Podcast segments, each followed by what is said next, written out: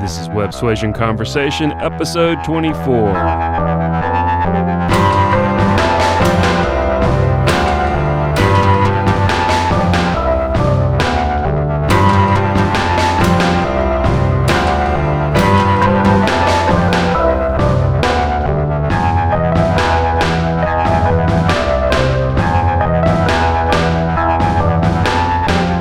Welcome to the show. I am Ryan Williams, president and founder of the WebSuasion Group and Capoca Studios here at Pinewood Atlanta Studios in Fayetteville, Georgia. Today on the show, we have Liz Parker, president of LT Consultants, Inc. She uses the 3 Ps, purpose, passion, and practicality to inspire, coach, challenge, and facilitate leadership teams. She's also a Vistage chair and is going to tell us a little bit about what Vistage does for members. So Liz has an extensive background in logistics, and logistics is a very data-heavy industry. So consultants like Liz are great referral partners for us here at the WebSuasion Group. She is generally dealing with teams that communicate across the globe, tracking information that can get very complicated, and using existing software that needs integration. And that is something that we do here at WebSuasion. We design applications that are custom, that integrate with existing out-of-the-box software. So anytime a company cannot get what they need out of their ERP software, as long as there is something called an API that allows us to connect to that software and transmit data back and forth, we can build whatever we need in the middle, often called middleware, that will provide for the executives of that company and the managers of that facility whatever they need. Often we are pulling data together from several different systems, generating reports showing where they're most effective and where there are breakdowns in the process. If you are a company or know a company who is having trouble getting what they need out of their out-of-the-box software, give us a call here at WebSuasion, 404-418-8909. I am extension 10. That's Ryan Williams. Give me a call and we'll set up a consultation, and I'm happy to see what we can do for you. So now let's talk to Liz Parker.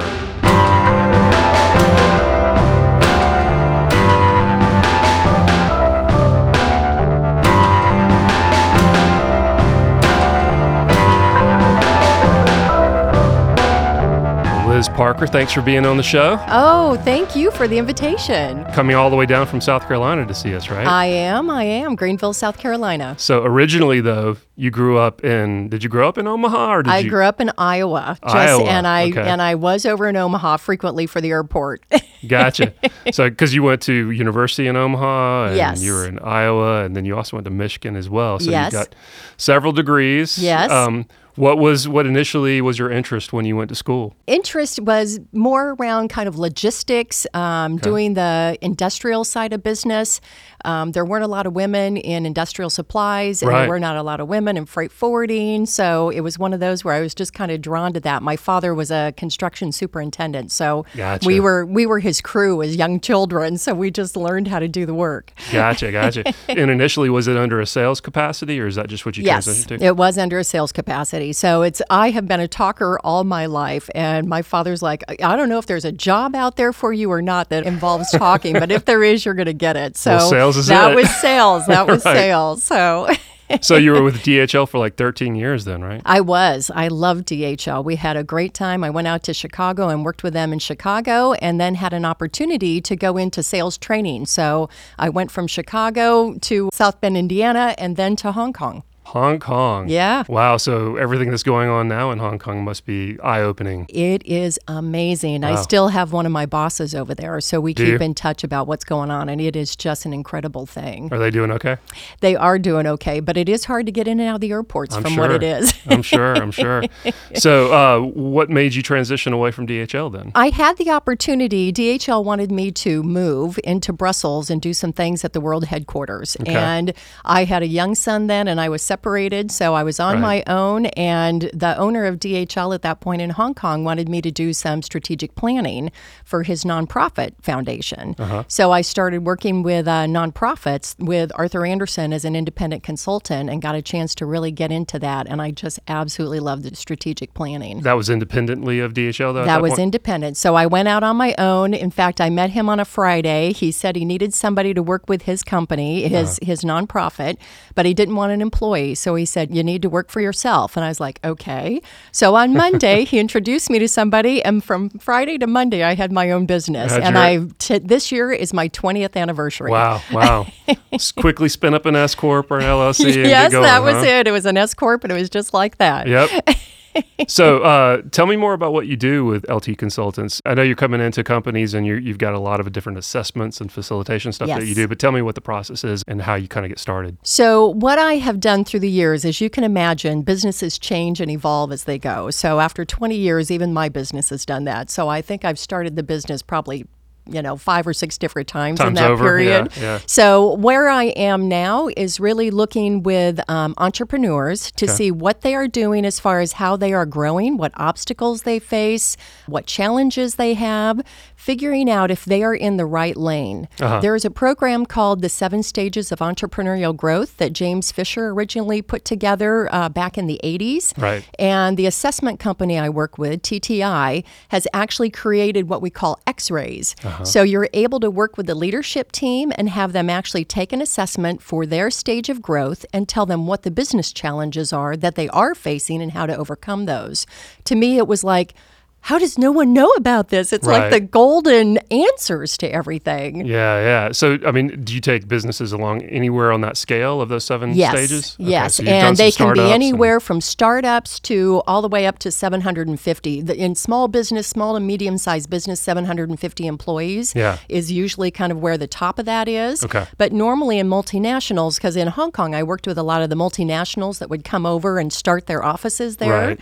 And normally what happens when you get to be that size, you end up kind of breaking down into business units, departments, whatever you need to do, and it's almost like another startup. Right. So that mentality still goes through and that innovation still happens. And you're helping them to work virtually on a lot of these projects, right? Yes. Just because the teams are so big, they're just spread out over all over the world. The whole way business is working is we can be so much more efficient if we can do that. And globally, it just makes it so much easier other than time zones and trying to stay awake to talk to each other. Right. But virtually they can do it all. And do you find that anything is lost in those virtual meetings versus physical? Now that we can do it with the video screens and it's so easy to sit at your desk and actually get that visual connection. Yeah. In the past, doing it over the phone, it did lose some things. But now when we can do this over video, it is totally impressive on how you can just connect with people and instantly see what's going on. We know they're wearing that business stuff on top and the shorts on the bottom. Right. Everything below the desk. That's right. Gotcha. So with facilitation stuff, when you're going in with a company, how are you working with them as a facilitator? So what I tend to do is first talk to the business owners and find out what they're trying to achieve with their teams. And once I get with the teams, we figure out what that agenda is. Now, a lot of times we might have a set plan that we're going to go forward with their strategic planning. Uh-huh. So we may look at vision, we may look at mission and values. I like to start there if they don't have that, because the values are really the basis for how people are going to make their decisions and who wants to work for you. Right. So I will tend to do that, but I do let the groups, when I'm facilitating a meeting, I want the group to own it. So we might build an agenda together. I might have a loose one together, but we may go where the group needs to go. Right. There's always going to be some objectives that we set, and I am all about being practical. I don't like to waste time, so we're going to be practical, we're going to have fun, and we're going to do it with purpose. So my whole role is to make sure that whatever we come up with is documented and ready to put into action. Right. And is that part of the finding interventions aspect of what you talk about? It is, because certain companies like to do things different ways. Right. So some may like some kind of process where they may do the scaling up. Some may want to do traction, which is a big thing right now. Others may want to do some other method. So I am able to kind of talk to the organization, pick up what they have already, and then build on that. If people know strength finders, I'm a big maximizer. So I like to take what's already there and build onto that and figure out what we can do to make that even better and take them to the next level. Talk a little bit more about traction. Explain what that means. So there is different business processes out there, and the book Traction is one of those that is a very common. EOS is the provider of that. Okay. And in that process, people are able to look and see where they are in the business as far as their people skills, their data, their visions and their missions, and figure out what they need to do as far as the issues go and how to really get traction and move forward. So that that process is almost becoming kind of a generic language now, okay. But they really have put the baseline into place. So people could just take that concept and people have worked off of that. So. Right. What do you find when you go into these businesses? What's the biggest mistakes they tend to be making? Are they all over the place, or is there some specific ones that are common? They can be all over the place, but usually what happens is the CEO is way too involved.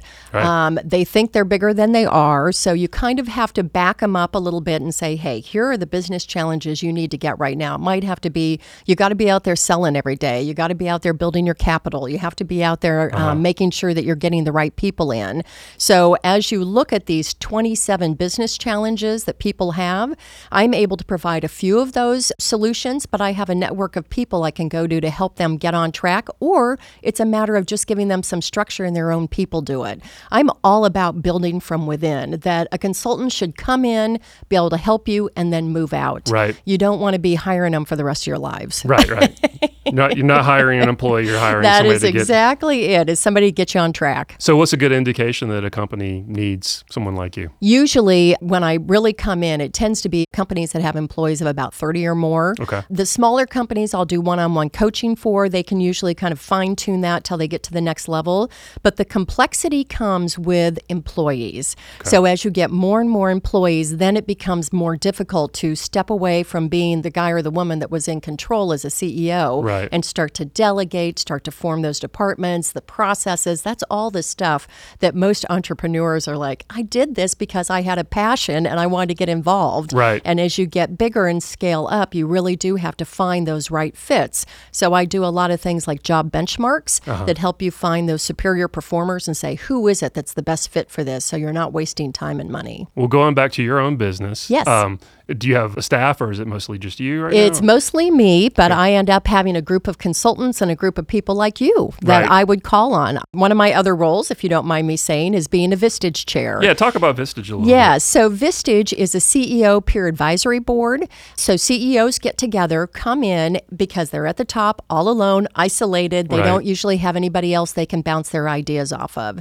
So the idea behind this, it's a peer advisory board of coming in with other CEOs who have similar problems. Right. Hearing it from a different perspective and being able to deal with what's in front of them to get better solutions. We don't tell them what to do. We just say, hey, here's an option. Here's something to consider. Unvarnished opinion. Unvarnished opinion. And you're a member. Yeah. So based on that, we look at this and say, how can we help each other? And the values of trust, challenging each other, making sure that you're open and hear what people have to say is a real core value of Vistage. So it's one of the things. Accountability, right? Every month you come back and it's like, if you didn't do your stuff, you're better have a reason for what happened. And for me, a big issue was just always trying to figure out, what am I even going to talk about? Do I have any problems? I don't think I have any problems. I'm stressed, but I'm not pinpointing. Like it sort of makes you think about like, what is it that's really, bugging me?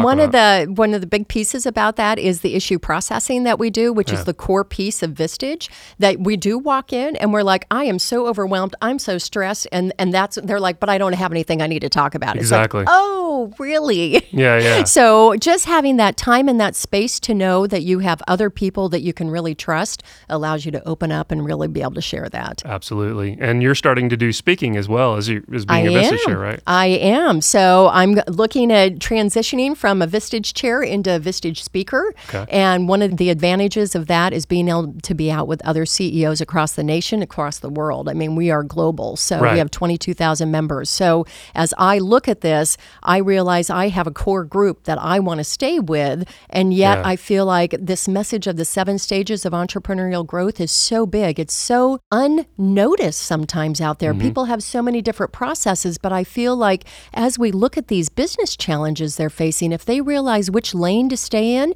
they can save money. Right. They can break through those barriers that are holding them back. I had a client I worked with down in Texas. He'd been in business for years. It was a family business, but for 13 years, they had not grown. Right. They had been stagnant in their growth. And when we went back to look at it, he was clear up here at the strategic growth in stage 6. But in stage 1, you write your vision, your mission, and your values. So if any of the listeners or any of the viewers have never done that, that's the first step. If they just write their vision, their values, and the mission that they want to do, they'll have that course set. And that's the first thing they can do. And how do you define vision in that stage? Well, I go from Patrick Lencioni's model of the advantage. I love the why do we exist? Okay. I look at why is it that I decided to create this business? What's my core? Because once I can define what my core is, I will bring people that have that same vision.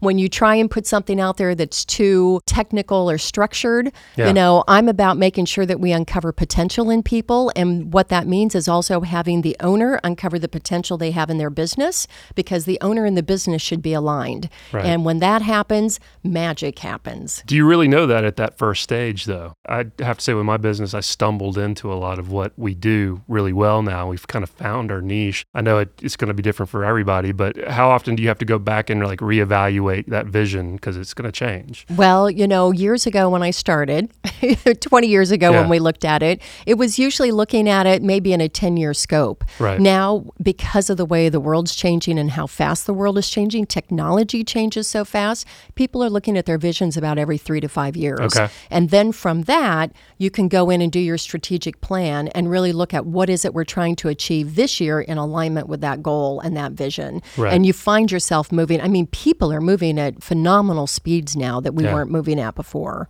Yeah. Everybody gets so specialized too, and you just don't know what that specialty is when you start out. But just make your best guess, kind of. Well, when you're first going the in. Sad thing is, I wish I could say there was a huge formula to this, yeah. but it is about uncovering and discovering what it really is that you want to do and what that is. You know, we're all here to help each other in this world. It's just how do we do it? Right. And you find that out by doing some of the wrong things, yep. and hopefully along the way you get guides that help put you in the right spot. And I look at it as I'm a guide. Uh-huh. I show up to help you find that pathway that will be more easy to go down than finding all those mistakes. It's not a perfect route ever. I mean, if we had that path laid out, it wouldn't be our path. Well, speaking of mistakes, I'm sure you've redone your own vision for your own yes. company over the years. That's changed. Is there anything that you would have done differently or done sooner? Probably gotten more support. Okay. I have found that I am not an administrative person, and that's one of the reasons that I'm kind of going into speaking from being a chair, because right. the administrative side is such a challenge. If yeah. you don't have those skills, and that part of the assessments that I do will help you look at what you do well and mm-hmm. what you don't. And I've known all along I don't do it well, but I was too cheap and I never yeah. wanted to pay for it. And in the long run, I had a Vistage group that I've been a Vistage member for 8 years. Yeah. So I had a Vistage group that said, that is not your expertise. Go hire it. And I'm like, oh, yeah. once I did, it was like revolutionary. It's the hardest lesson to learn. I mean, that was one of the first lessons I learned in business, was just that you can't be good at everything. And, you know, you have to identify when somebody can do a job better than you and hire them. Well, and fire yourself. That is exactly yeah. it. But part of our egos, what is interesting, because as an entrepreneur, you think you can do it all. Well, and you have to be involved in so many parts at the yes. beginning. So, you know, yes, it's hard to do it all. Yeah, I have a hard time with delegation sometimes. So. Well, you're yeah. not the only one, so don't feel bad about exactly. that. Well, that's one of the nice things about Vistage, is you kind of start hearing everybody have the same problems, and you don't quite feel so alone with it. Yep. So what are you looking forward to moving forward into 2020? Well, what you just said, I am redoing my vision again. I am looking at it and saying, hey, I have hit another level. The 20-year mark is looking different. It's like the landscape has changed. The kids are gone. The parents are right. gone.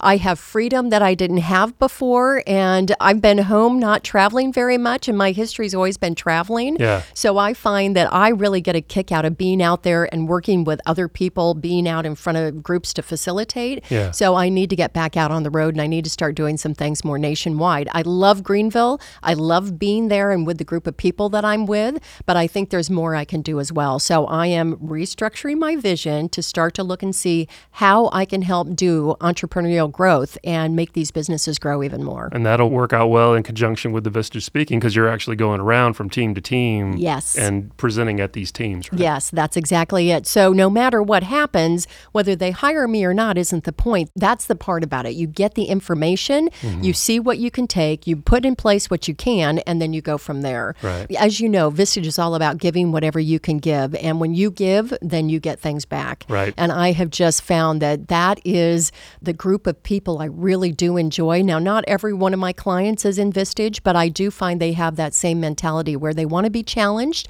they want to grow, and they want to see what they can do next. What's that next chapter look like? like, or that next level. If you had any one suggestion to a new business or a business that's just trying to grow, what would that be right now? Not mistakes they've made, but just like one tidbit of information that they should be focused on. It would be true to yourself. What we end up doing is, and this is true for me, I mean, I've gone through this in my own career, is when you try to be something for other people, it isn't what it is. When you are living the truth and the dream that you have inside you, people will say to you, you are crazy, what are you doing? But if that passion is in you, you need to follow that dream and you need to find people who will support you. Right. And what I have found through time is those people will come out of the woodwork once you're true to yourself. But if you are misaligned, if you are, and here's what I found this year, if you are sick, if you are not sleeping, if you are not able to get the finances in place, if those things are happening, it means you're out of alignment somewhere. Reach out and ask for some support, because that's what I do for people is I sit with them and say, what do we need to do to get your business in alignment of what you do and what you want to do? Right. And a lot of times there's just a bit of a disconnect. And once you're in alignment, everything falls into place. Right. So be true to yourself. When you're in the heat of it, it seems like insurmountable problems, but somebody else can come in and go, oh, you just need to go and do this. Yeah. Well, and one of the things that is really hard, as you know, in Vistage is we don't tell you what to do. We like you to self-discover it. So we try to ask those questions on things like, what are you contributing to the problem? Right. You know, where are your fingerprints on this? Yeah, there is a lot of like, you know, what is your role in this issue? Yeah. And, you know, I think that's the piece that I love more than anything else, because as we grow as business leaders, we should evolve as better people as well. That's a terrible thing to say. Not everybody has to do that. But we find that as you are growing, then you are modeling that for other people. And it's just one of those things that as you look at your own self and you have self-reflection, people will start to be more vulnerable, be more open. And as soon as you provide that safety and security, that's one of the things that comes to mind, you know, Maslow's hierarchy of needs. For years, I've looked at that as psychologically, you've got your physiological on the bottom level, you're going to have food and shelter, and then you got safety, and then you have belonging, then self, then you get the goal achievement, and then self-actualization. What I found is that at home, we might walk in and there's just a mess going on. You've got kids everywhere, the husband, you don't even know if he's going to be there the next day, whatever happens, right? You fall clear down to that low level of being in that safety and security. And the next thing you know, you go out to work and you're expected to perform at this high self-actualization level. Yeah. And what happens is, if as an employer, you do not give that safety and security for your people, they can't perform at that higher level that you need. So if they're worried about their job, if they're worried about what's going to happen at the organization, if there is gossip and cattiness going on and people don't feel like they belong, you will not get the best from your people. So if you can provide that level of security, you will get much better performance. So you're looking at that on a personal level and then also on an organizational level as well. Yes. And that is part of what I'm looking at as I go into 2020 is to say, how does this all fit together? Because there is so much in here that if we're not right, our businesses aren't right. And if we're not right and our businesses aren't right, then our employees aren't productive, our employees aren't satisfied, and we're not helping the world. You talked about finding your own way, kind of hoeing your own way with the business. Do you find a lot of businesses kind of look to their competition a little too much sometimes and model themselves after it? Or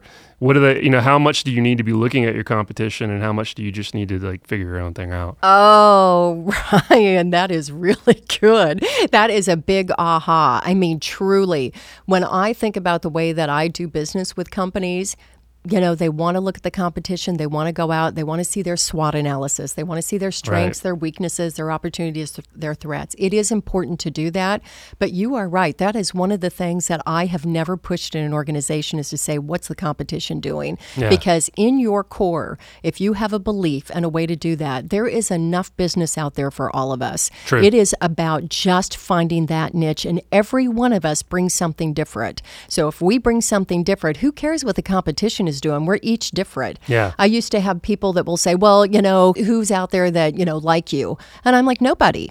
Right. And that should be the way. Exactly. Yeah, that's what, and that's the way goal for all of us. And I mean, in your business, as you look at how you do this whole podcasting and you look at video podcasting, who the heck's out there doing it? Not many about this. Yeah.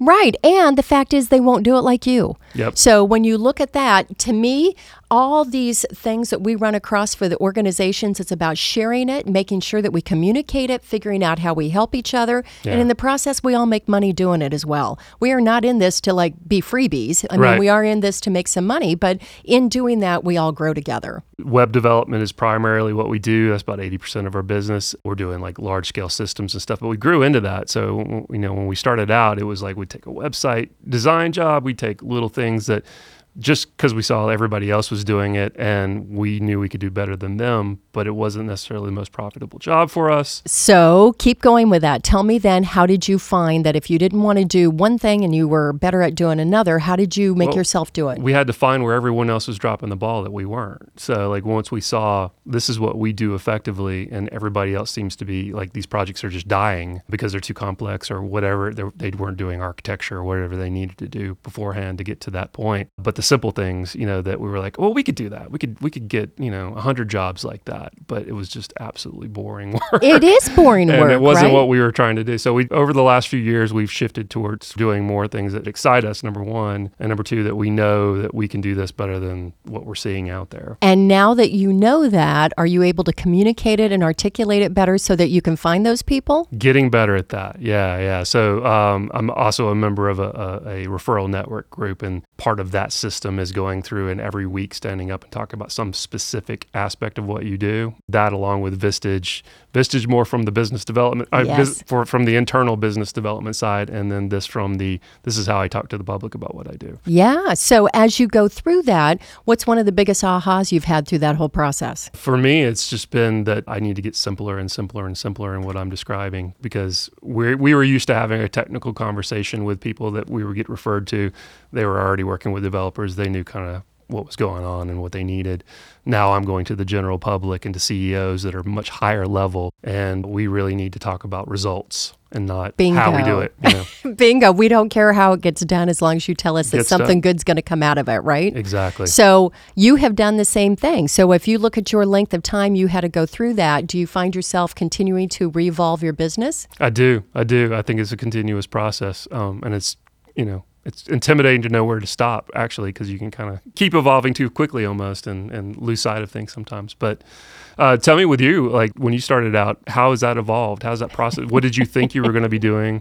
And then what did you end up doing? Is so good. I started out doing life coaching in Hong Kong. Okay. And I was when I was doing the strategic planning, I was doing strategic planning on one hand, and I was doing life coaching with individuals on another. Yeah. And so as I was doing the work, what I was finding is, you know, it was always interesting to get with the individuals and see what they were doing and have these kind of conversations, which I found rewarding. But I also found that with teams, if I could get the teams talking to each other, it seemed to just expand phenomenally as far as what the business could do, what they could do, how they could grow, how they saw themselves in a much faster rate.